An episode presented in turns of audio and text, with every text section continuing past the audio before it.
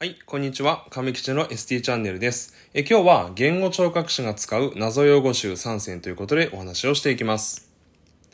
えまずはじめになんですけども、言語聴覚士が使う用語にはですね、あまり聞き慣れない用語っていうのがたくさんあるんじゃないかなというふうに思います。えそんな中でも、え本日はですね、えー特にですね、謎の用語集3つ、えーピックアップしましたので、えそれらについてご紹介していこうというふうに思います。えこのチャンネルでは言語聴覚士に関する様々な情報を発信しております。え私は言語聴覚士亀吉と申しまして、プロフィーラー以下をご参照いただけたらなというふうに思います。はい。では今日ですね、えー言語聴覚士が使う謎用語集3選ということでお話をしていきます。えーまず一つ目が鼻咽腔閉鎖機能不全。えーそして二つ目がブローイング訓練。えそして三つ目がプロソディですね。えこの三つについてお話をしていこうと思います。はい、えーまず、鼻咽腔閉鎖機能不全ということなんですけども、あの、もう漢字がですね、もうたくさんありますんで、もうこれだけで、おやめてくれっていう感じかと思うんですけども、えーぜひ最後まで聞いてくださいね。はい、えー鼻咽腔閉鎖機能不全と言いますのは、えーこんな感じでですね、こう人間がこう食べ物を食べますと、えー咀嚼をして、まあ、ごっくんと飲み込むわけなんですけども、えーそんな時にですね、えーこの垂れ下がっているこの部分ですね、ここですね。これがあの軟口蓋というふうに言われているんですけども、えその軟口蓋がですね、こうごっくんと飲み込んだ時に、こうクイッとこう上の方に上がるんですね。はい、えっと、こんな感じです。はい。で、その時に、こう、クイッとこう上が上がるとどうなるかと言いますと、こう、喉の空間と鼻の空間をですね、こう、遮断してくれるんですね。で、そのことで、えーごっくんと飲み込んだ時に、こう、鼻の方にですね、こう、食べ物がこう逆流しないように、えーしてくれるんですね。えーまあ、そんな役割があります。えーまあ、例えばですね、あの、脳卒中の方ですね、なんかですと、こう、軟口蓋をこう麻痺して、えーそれでこう、動きがこう悪くなってしまう方いらっしゃるんですけども、えーそういう時に、こう、鼻咽腔閉鎖機能不全が起きるというふうに思っていただけるといいかなと思います。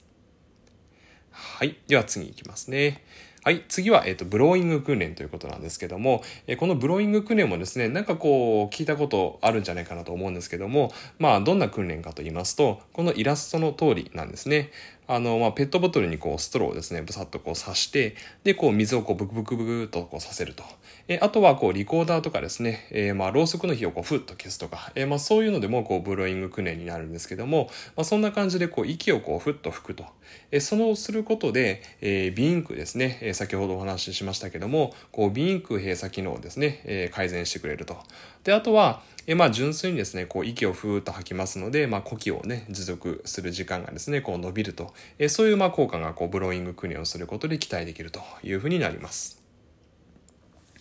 はい。で、最後はですね、えープロソディですね。このプロソディと言いますのは、まあ、いわゆるこう人間のこう話し言葉の特徴で、えーリズム、アクセント、イントネーション。この3つの要素を合わせてプロソディというふうに言います。で、まあ、例えばこう、なんかロボットとかこう AI とかがですね、こうなんか話をした時って、なんかなんとなくこう、単調なこう話し方だったりとかしますよね。で、そういうのはこうなんか、ああ、プロソディがちょっとこう乱れているなというふうになりますし、で、あとはこう外国人の方がですね、こう、例えばこう、覚えたての日本語をですね、こう喋っている時に、なんかこう、イントネーションがおかしかったりとか、なんかこう、ところどころこう、アクセントがおかしいとか、リズムがおかしいとか、そういう時ってあると思うんですけども、えーそういう時もですね、こうなんか、ああ、プロソディがちょっとと乱れているな、みたいな、なんかそんな感じのイメージを持っていただけるといいかなと思うんですけども、まあそんな感じで、まあ高音障害の方とかですね、えまあそういった時に、こう、プロソディの異常っていうのが特に出やすいというふうになります。で、そのプロソディが何かと言いますと、まあ話し言葉の中での、まあ、リズムだったりとか、アクセントだったりとか、イントネーション、えそういったものが、えプロソディというふうに言われております。はい。では、えー本日のまとめに移りますけども、えー本日は言語聴覚士が使う謎用語集3選ということでお話をさせていただきました。えー一つ目が鼻咽腔閉鎖機能不全。えーそして二つ目がブローイング訓練。